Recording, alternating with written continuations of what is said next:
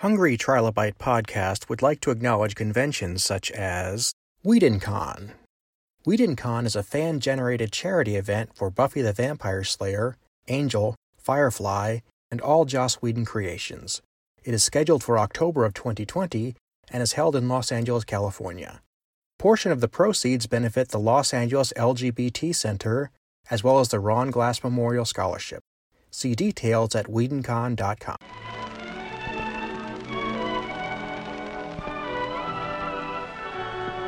Welcome to today's episode of the Hungry Trilobite Podcast. My name is Aaron Bossig, and I'm going to be your host. Today we have Darren Bruce from DJ Sessions on, and I'm going to have to take a minute to talk about other versions of this show because it's directly related to the episode content. This is the audio feed of Hungry Trilobite, and there is also a YouTube feed, an audio and a video version. And I treat them both equally, but if you had to make me choose, I would say that I prefer the audio version, and that is what I consider to be the gold standard of what the show should be. Darren is into Twitch streaming, and as a result of that, I thought I would play around with Twitch and see if I could incorporate that technology into the podcast, at least for the purposes of this episode my I, I was very new to OBS and entirely due to my learning curve, it didn't work out quite as well, so the YouTube version of this show is a little bit odd compared to the other episodes, but I still like it and it was a learning experience, so that's good. But the point I'm getting at is if you see this on YouTube or on Twitch and it looks like it's a little bit different than the regular show, it's just me experimenting with the format because that's what I love about podcasting you can play with the format to your heart's content. So we're going to get into that. Let's get started. Today we have Darren Bruce with the DJ Sessions. How are you doing today, good friend?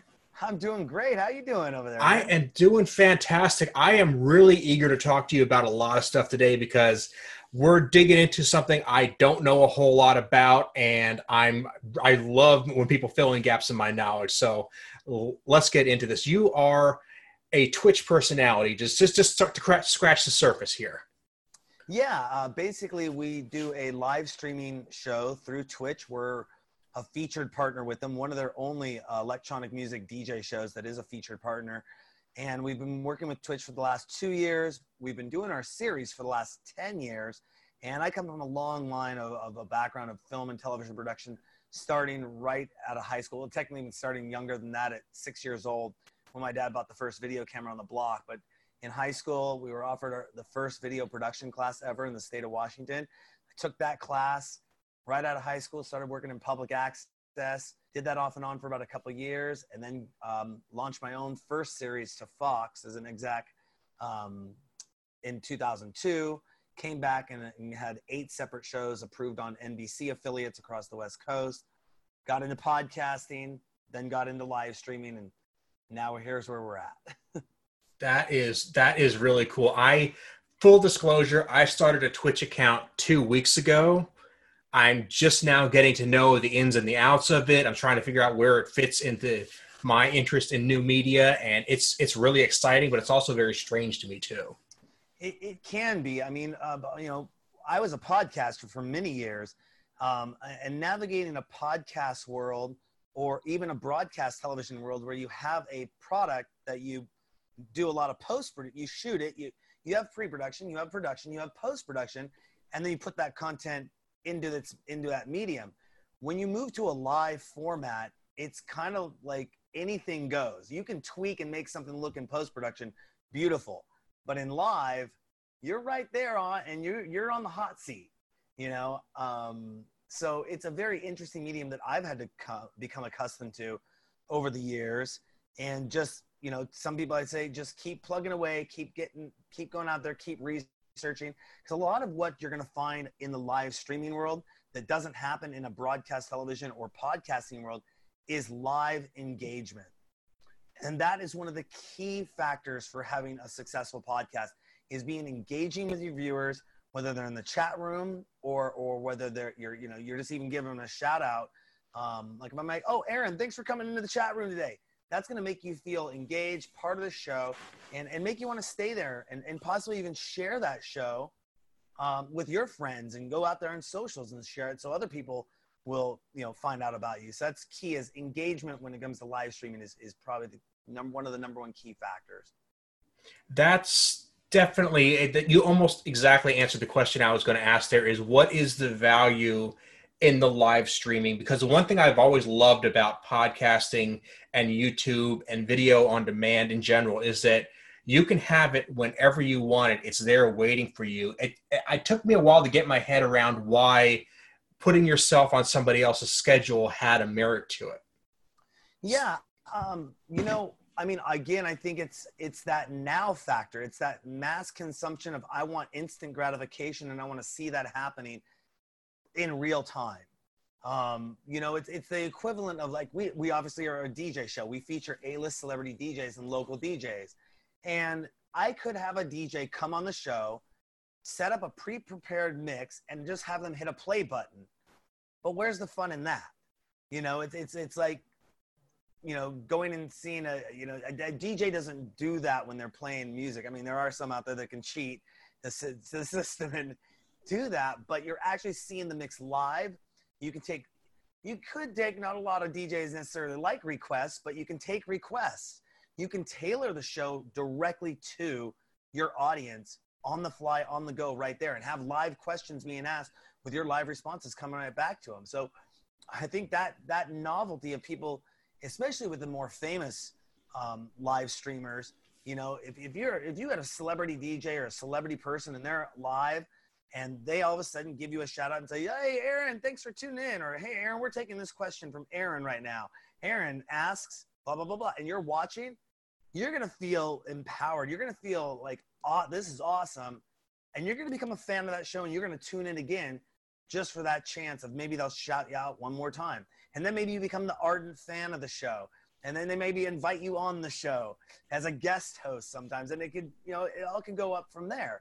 So those are things you really can't do in a podcast, broadcast television world is that live interaction. That makes a lot of sense. And that that does fill in the missing pieces to why you'd want to have this. Um, now, you said you're doing a DJ uh, show you and I talked very briefly about how music on the internet comes with a whole slew of legal problems that frankly most people do not and should not get involved in just don't have yourself. But what do you do to make the content worthwhile then? Um you mean how do i make it work for us? Yes. Uh we pay our licenses. Okay. And that is quite expensive and quite a, of a tedious process. And um it's daunting when you're producing. I mean, right now we are scheduled to produce 16 to 20 hours of content every week. We can actually increase that to 30, 30, 32 to 36 hours of content every week. And when it's a DJ show, you're looking at anywhere from 12 to 15 songs per hour that then you have to go get clearances on before you distribute them. So you can't get this in post. You have to get it before you sync it you get what's called a sync and a master use for your for your live stream and then you got to get a sync and master use if you want to use it for video on demand and that can just that's a process in itself i mean mm-hmm. it's it's it's a it's it's a part it, when we were talking with twitch in late january of this year and um, we were looking to, to get back on the front page of twitch and start re- getting ourselves back out there um, they said hey we can do that for you we can put you the front page of Twitch, but you're going to have to have licensing for that because if we push unlicensed content, we're held liable for that. Mm-hmm. And it says right on the Twitch website that you're not supposed you're not supposed to do DJ sets anyways. But although there's just been huge, there's been this mass migration of DJs moving from Facebook over to Twitch because they'll let you live stream. But when it comes to video on demand, that's where they'll they'll they'll block you out. They'll red, they'll flag you. And so you know, Twitch said, yeah, it's great. We can put you to the front page of our website and you can get all these hundreds of thousands of views. And but here's the thing that could open up a can of worms for you, Darren. Because what if they go back after your other 450 videos that you have stored here on video on demand? They could go after you for all that. Then they could have to come after you for all your past episodes. Uh, going back, we have over 1,800 episodes we produced in the last 10 years, and they could go back on us on that. And when we worked with UStream before we were a featured partner with Twitch, uh, we were a featured partner with Ustream, and Ustream actually put us under the educational fair use kind of guideline act. So we never really had to deal with this licensing thing until just recently. And um, mean, it's it's Twitch is now coming down the pipeline and going through their old video on demands. They, they're starting back from 2010 and moving forward, saying, "Hey, everyone, you got to get your licensing taken care of. We got to remove this content um, because it's just the, the industry will come after them. Is what'll happen." And it's it's funny because a lot of the people who are listening to this just kind of figure they can go on YouTube and type in the name of any song they want to hear, and it magically comes up. And so music is just free, right? And and so many people don't think that this there are papers that have to be signed to make this happen. Yeah, basically, it's it's uh, and the thing is, I have to request like there could be twelve to fifteen different songs from twelve to fifteen different people. I might get eleven of them responding back within the first week but then I might have three of them that lollygag they never or they never even get back to me. Mm-hmm. So then I got to come back to the DJ and say, hey, I need three new songs, but I can't use those. It's like if I don't hear back from them within two weeks, we can't use it. Or if it's going to cost me too much money, I'm, I'm not like somebody could say, like all these tracks here, these songs could be licensed for, let's just arbitrarily say $5 or $10. Okay, great. Um, then somebody comes along and says, "Oh, you want to use that song? It's going to be fifty dollars." It's like, nope, sorry, not going to do it. Not in our price budget. Now imagine that just if it was five dollars per song, we're looking at sixty to what sixty to eighty dollars per set.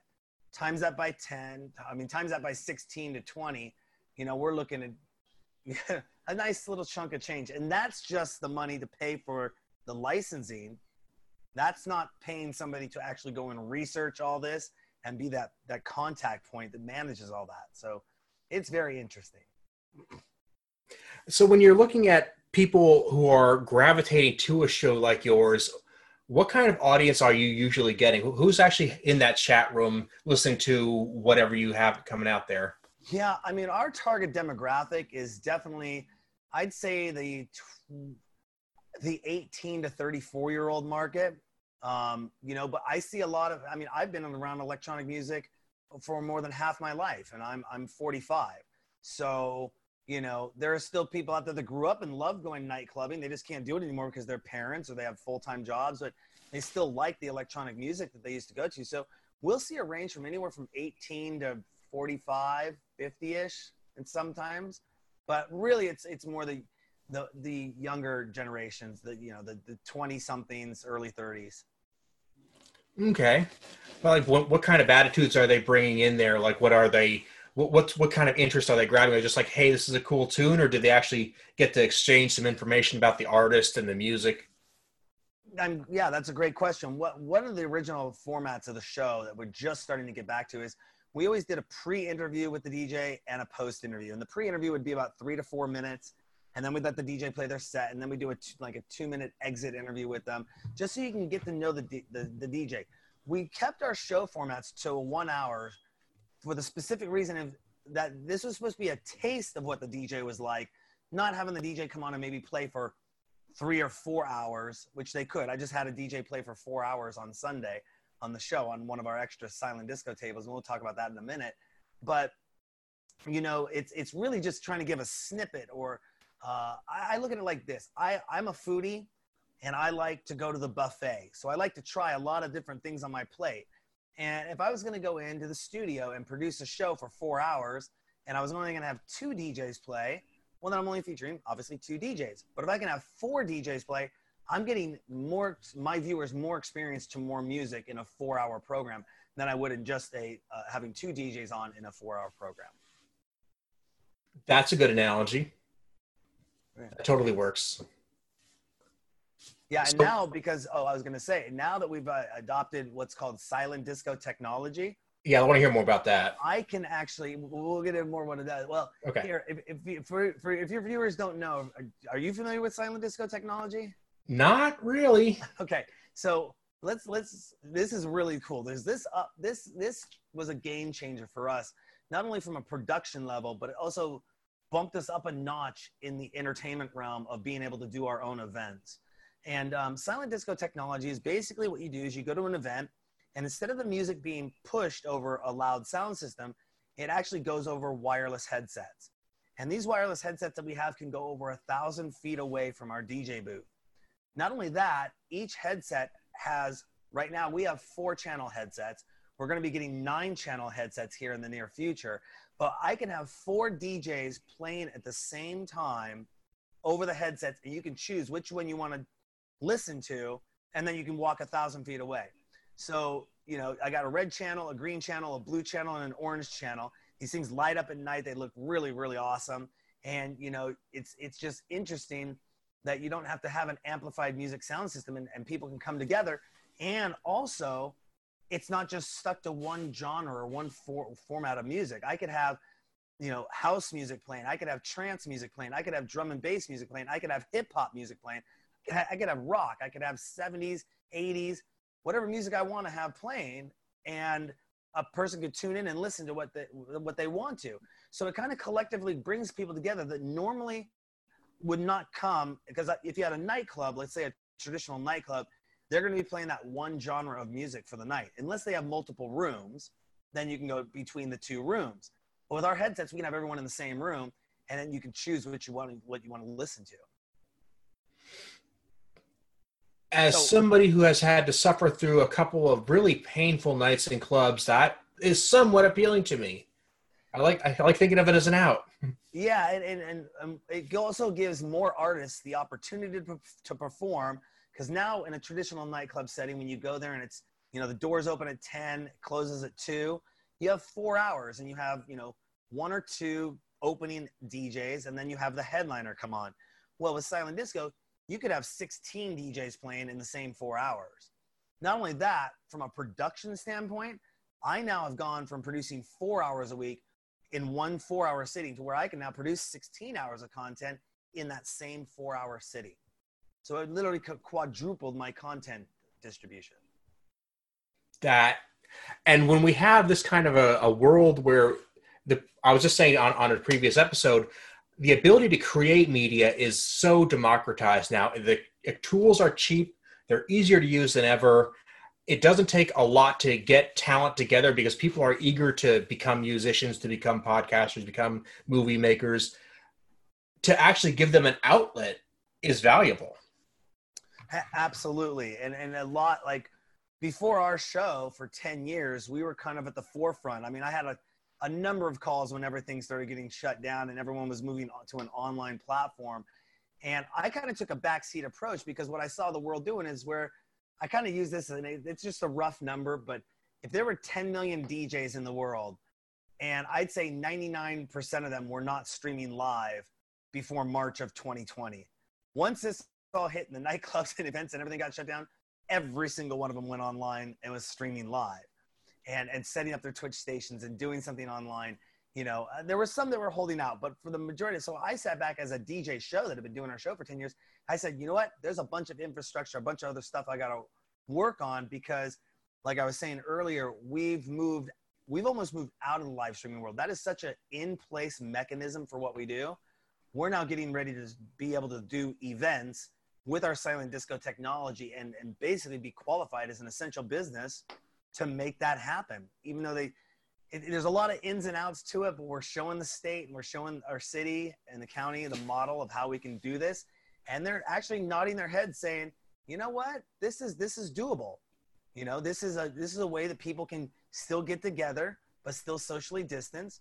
Um, you know kind, we've kind of written the playbook on how to execute this. And um, you know for those people that don't understand it and they're like oh you're gathering people together and it's not safe it's like if you come and see our operations i never get within six feet of anyone at my operation and anyone else that comes they're allowed to gather in a group of you know up to five people right now 10 when we get to phase three and they can stay six feet away from each other. And we do this at a public park so it's open to the public. It's not a closed off nightclub sardine packed environment. And so um, yeah we're kind of just trying to push the ground there and, and, give people a, a, a sense of togetherness through entertainment in a very safe way and like you were saying about the Twitch streaming earlier, when you get people together, and they start to swap information. They form their own little cliques online. This is it's a very new concept, and yet for me, it's kind of a very old concept because it's not that different than 1996 when I found IRC and people would get together and they would watch the new South Park or they would put on a football game and people would be chatting back and forth. And you you, you didn't know what you couldn't see what was there that you were kind of on the honor system but everybody agreed to tune in and watch the same thing and chat. It, it's so funny that you bring that up because i was going to say one of my first shows that i ever put to fox called phantasmagoria i wanted specifically a chat room i wanted a, a chat room built into our website so that when we were live on broadcast tv you could go into our chat room on our website. This is 2001, 2002. You could chat with us live as I'm the producer or the talent of the show while watching our show on broadcast television. We were doing that back in 2001, 2002. That is pretty innovative even for the time. Yeah, yeah. I, I really missed that. I, we kind of got away from it when we moved to the streaming model of TV. But when we when people really relied on TV being live, there was a, a, back and forth between the TV and the internet. As soon as a show was over, people were in chat rooms, they were sending email, they were on forums. You could see a wave of activity as soon as anything on TV ended. Mm-hmm, absolutely. I mean, well, that was the transition. I, I was working for Apple from 2005 roughly to 2009. And I remember in the early days when Steve Jobs was saying, you know, he wanted to make Apple the hub of your digital lifestyle and I mean, they knew it was coming down the pipeline years in advance because they got their R&D team is, you know, I'd, I'd say safely 10 years, if not 20 years ahead on what's coming out. I mean, they were, they didn't just come up with the iPhone in six months and say, let's market it, you know, and put it out there in 2007. Mm-hmm. He knew it was coming down the line. And now that transition from watching TV on Netflix or watching your instant on demand, you know, bridging the gap between bringing the technology of, of you know, broadcast television it, it's there it's a medium but we have instant access on demand. You know there's netflix hbo go cbs everyone has moved to that model.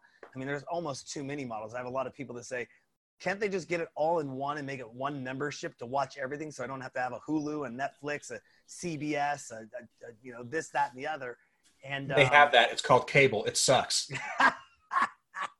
yeah yeah you're right but you still have to be there at that specific time to watch that specific show as opposed to on demand. And now we got our iPhones and we can actually be chatting during the show, you know, while we're sitting on the couch. We don't have to bring the computer or the laptop over with us. We have a mobile device with Facebook doing his push notifications or jumping into the Discord groups or wherever you want to go to, to jump online and say, wow, check that out. You know, or, oh, what did you see that? Or episode five, wow, you know, we, have all seen it online. And, mm-hmm. you know, mm-hmm. you obviously get the people out there that do a lot of spoilers you know, and that's kind of its own battle system of people disclosing information. But, you know, I just think that the online instant gratification, the, the, the, the move will be to live streaming. You know, I mean, they aren't going to go into live streaming production of, say, uh, you know, the next the next show that's like Game of Thrones. They're not going to do that. But as far as content creators like you and I, it's definitely worth looking at taking advantage of that new technology. Like you said, it's very easy to get into, very inexpensive to get into. I mean, geez, I, I've spent probably every five years I go through spending about 10 to 15 grand on new gear, you know, just to, just to get caught up with everything. And I feel right now I'm in a pretty good place. With, you know, I use OBS in the background, um, use some other cameras, but you know, that I've been using I got an ATEM switcher, you know, that I use. I've used Tri. I was sponsored by TriCaster for three years and used the TriCaster Mini. I mean, that's just some of these things can get way out of people's price point. You know, the TriCaster Mini it comes in at about eighty five hundred dollars just to do live streaming, but it's a nice little toy. Um, but you don't have to you don't have to spend that much money to get into this, and I wouldn't recommend anyone spend that much money right from the get go, anyways. Um, but yeah, I think we're going to see more and more content creators, and again, uh, all the people that are home right now and all the artists and entertainers that are home right now and jumping on board to the, to the live stream platform. I don't, I'm curious as to what to see the aban- if what the abandonment rate will be once we go into what what I would call a phase four. That's what we call it here in Washington. When you can go back out and events can start happening again, and how much online content is going to be created and how much online content is going to be consumed in that live streaming world. Even podcasting for that matter too. Especially podcasting. I'm i'm not an expert by any stretch but i've loved podcasts for 14-ish years at this point.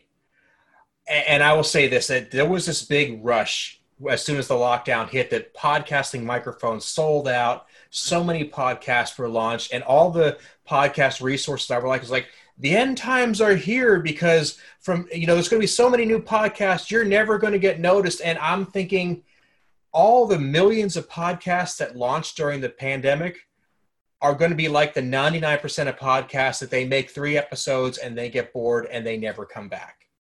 That's I, yeah i am predicting a personally after being in the industry and, and online content distribution mm-hmm. even, even going back to broadcast television I'm predicting a 60 to 80% drop in content production and a 60 to 80% drop in content consumption because people I, are going to go back to work. Mm-hmm. They're going to be sitting in front of their computer for eight, 12 hours a day.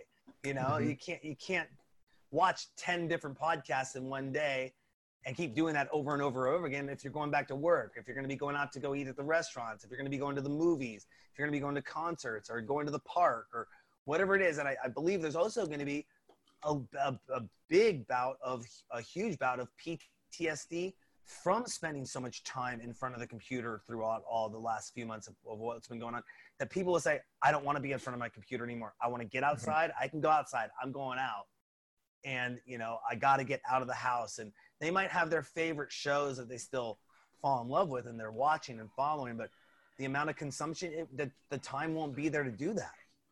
Yeah, and I I can't really speak to the lack the drop in consumption, but the drop in creation, the podcast and the YouTube channels and and all those things that we're going to see drop off are the people who would have dropped off anyway. Th- those aren't going to be the ones that those aren't going to be the big winner channels that people go out. Those are the people that just did it because they were bored. And, and there's nothing wrong with that. I, I, I encourage people to give something a try, but I, I don't think the next Dan Carlin is going to be dropping off because of the pandemic. Yeah, yeah. Um, it, it's going to be interesting, and and the, I think again one of the other bigger things, whether you're looking at a live distribution model or a podcast distribution model, the one thing above, uh, like if I go, if there was three things the first one being engagement. These are all equally important, by the way. There's not one really over top of the other, but one of them being engagement. The second one is content creation, consistent content creation of knowing that when your audience knows you're going to drop an episode on Monday, that episode's coming out on Monday. If you're going to do two episodes a week and it's coming out on Monday and Wednesday or Monday and Friday, you're dropping two episodes. You just got to keep chugging away.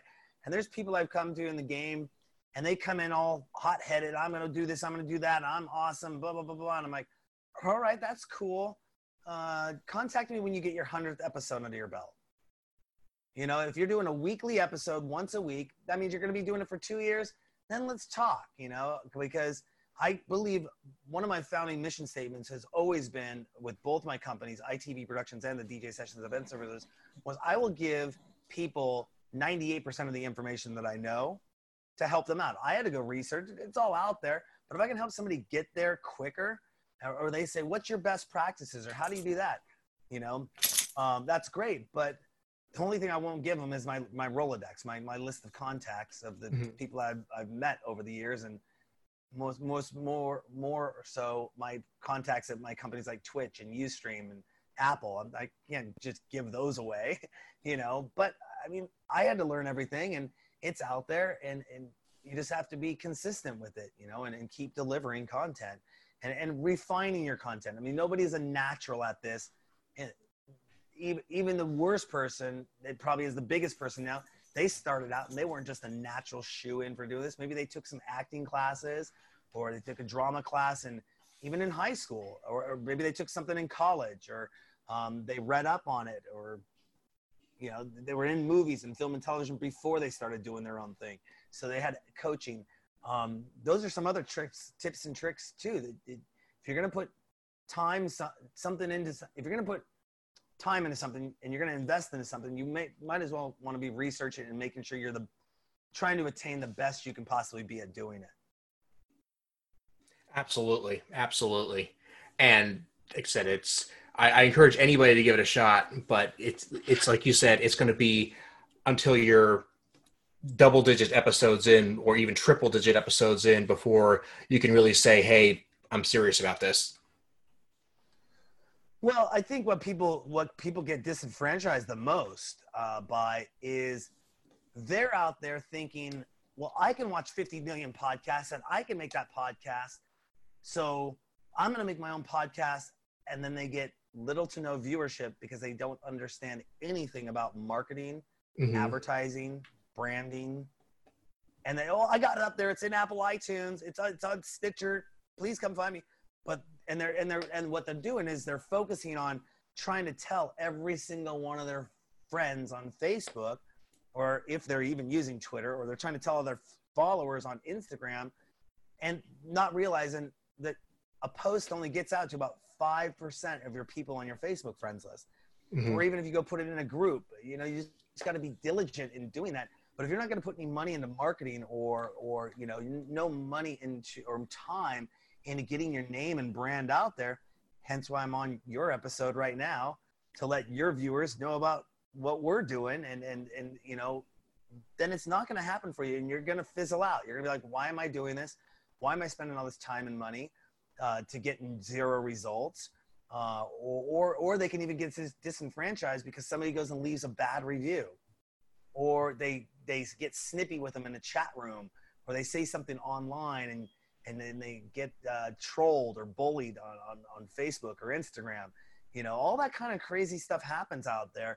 You got to kind of get a thick skin and remember, you're putting yourself out there for the world to watch you. You don't know who's going to tune in and see that. And it can be from anywhere in the entire world.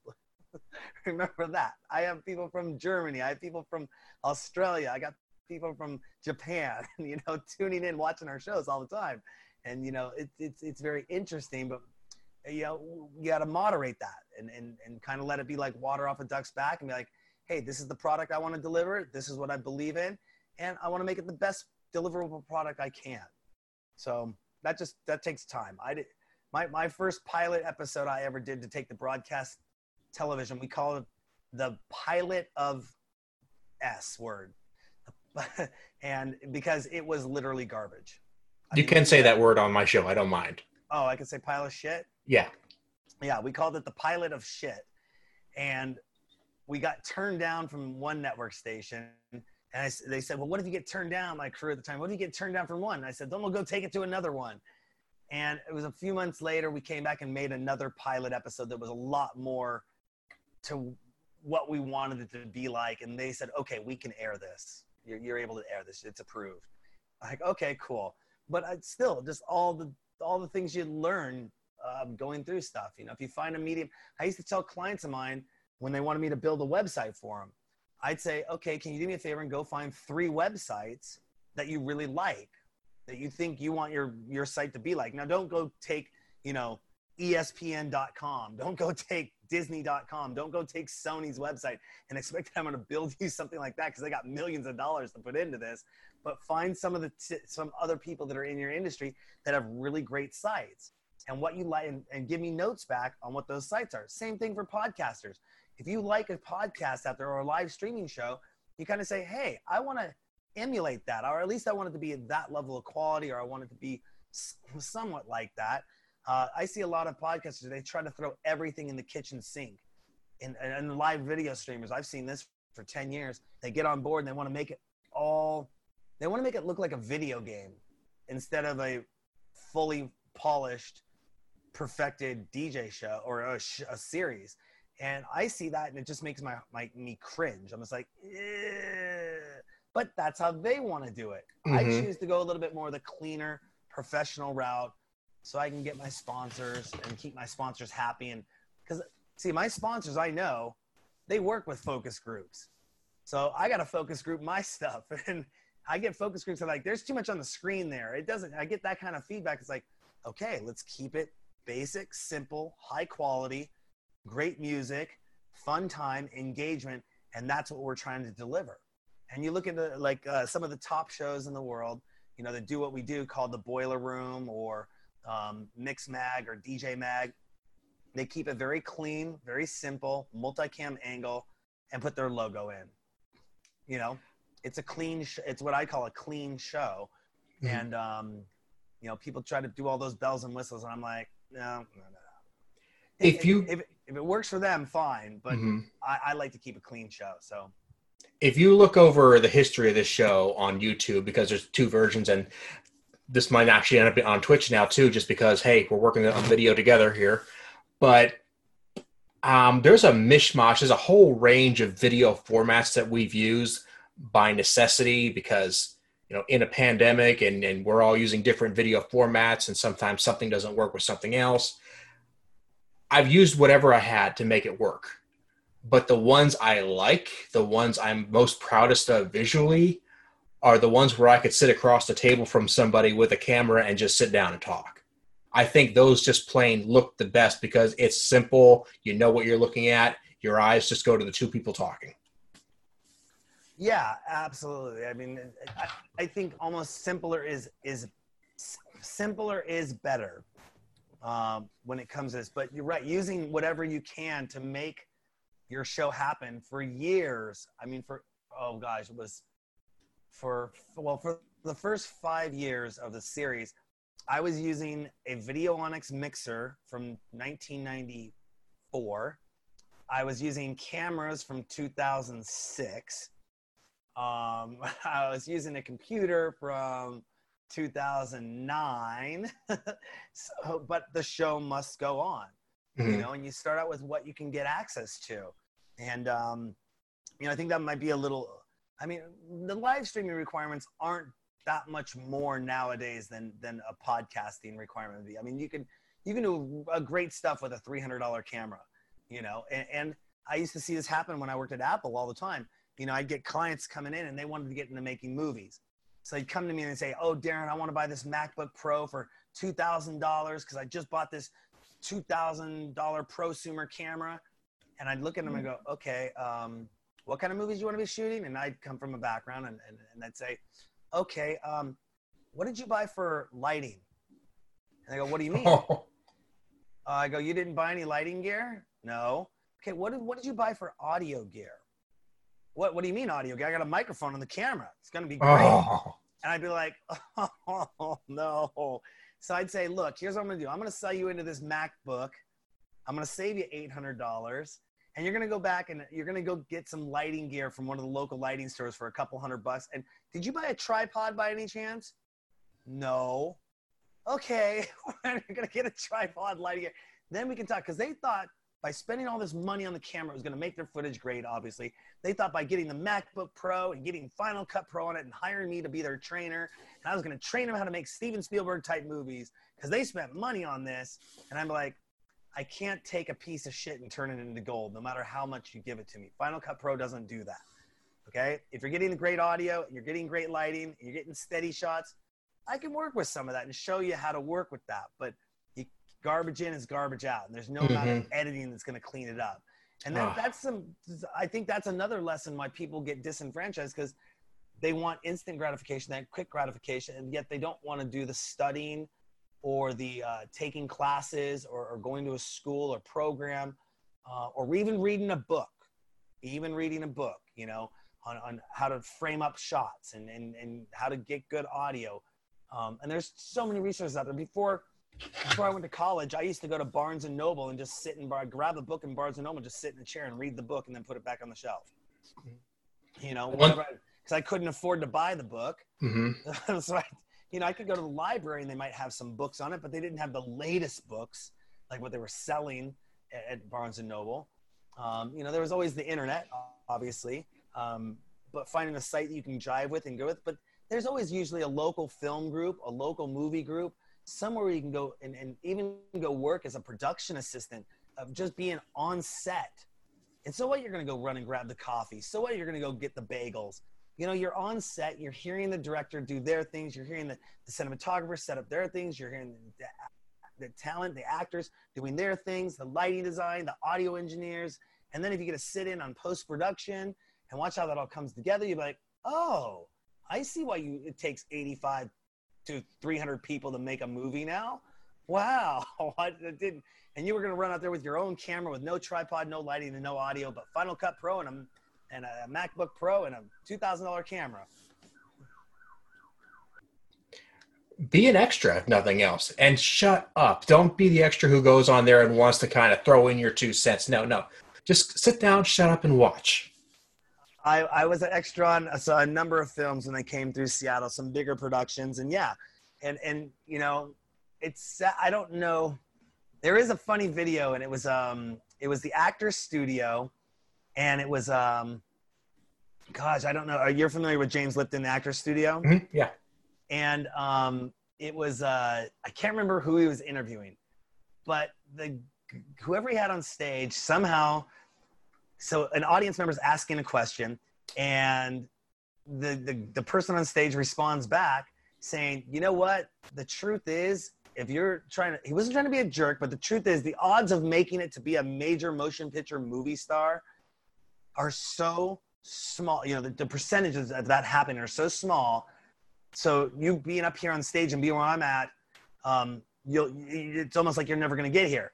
Well, the person that was sitting in the audience was um oh gosh, hang on. I got to get his name here. Give me two seconds. Um, he, um, come on, Darren, it's right. Oh, come on, give me all the actors. Bradley Cooper. It was Bradley Cooper okay. sitting in the audience asking this question, and the guy's responding back to him saying, "You know, you probably won't ever make it this far." Yet Bradley Cooper's a huge, major superstar actor, so you you can make it, but you know, a lot of things get in the way. And in entertainment, it can be rewarding, but it depends on what you're getting in it for. Uh, I had to explain to somebody the other day our setup alone, if I was billing clients for it and was budgeting it out, whenever we go out to set up for a show and we're doing eight to 12 shows a month, would be anywhere from 3500 to $5,000 without breaking a sweat. And I've been doing that for 10 years so just add the math up. And I do it every single week, 52 weeks a year, roughly 50 weeks a year. You know, you add the dollars up that's been put into the production background value of all of what we've done. You know, we, we may, I may have spent millions of dollars of time on, on producing a show. Um, you know, and we're still not the number one DJ show in the world. We're still climbing through the ranks and getting our, our, our notches in our belt. And I'm learning about new things and new technologies all the time to make the show a little bit better. But it, it's an expensive business to be into. And if you, if you know, most people are working 40, 50 hours a week. And if they have a significant other or they have children or they have other hobbies they want to pursue, you know, you're, they say that you're only, you become a master of something when you spend, what is it, 10,000 hours doing it. So if anyone thinks they're going to be a master of something on the first hundred hours, they're, they're just deluding themselves and they will burn out makes that I can't think of a better place than that to leave it because that is some darn good advice regardless of what niche you're trying to get into.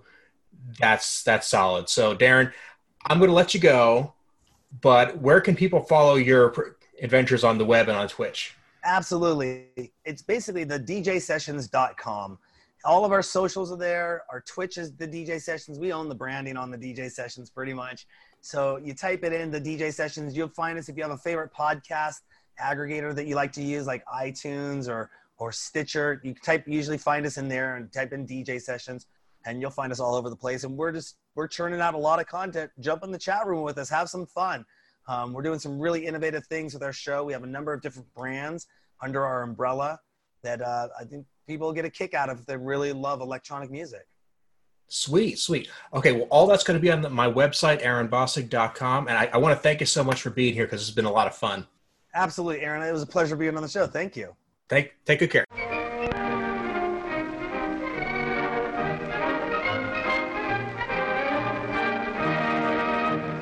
I would like to thank Darren for being my guest today, and I would like to thank you for listening. For the community building part of the show today, let's swing back to the topic of Twitch for a minute.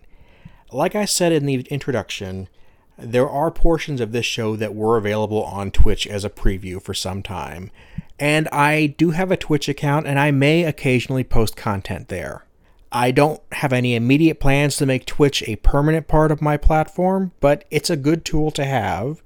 And if you're a Twitch streamer or Twitch personality or, just want to have some sort of collaboration in the Twitch realm, reach out to me. I'm open to collaboration and I would just appreciate some pointers in the Twitch community for ways that you could incorporate a podcast into Twitch. You can always email me at bossigpodcast at yahoo.com. I'm going to ask you to subscribe to the show on YouTube or Apple Podcasts, Google Play, or SoundCloud, and we are syndicated on Realm of the Mist, a fantastic podcast network. Thanks, and we'll see you next time.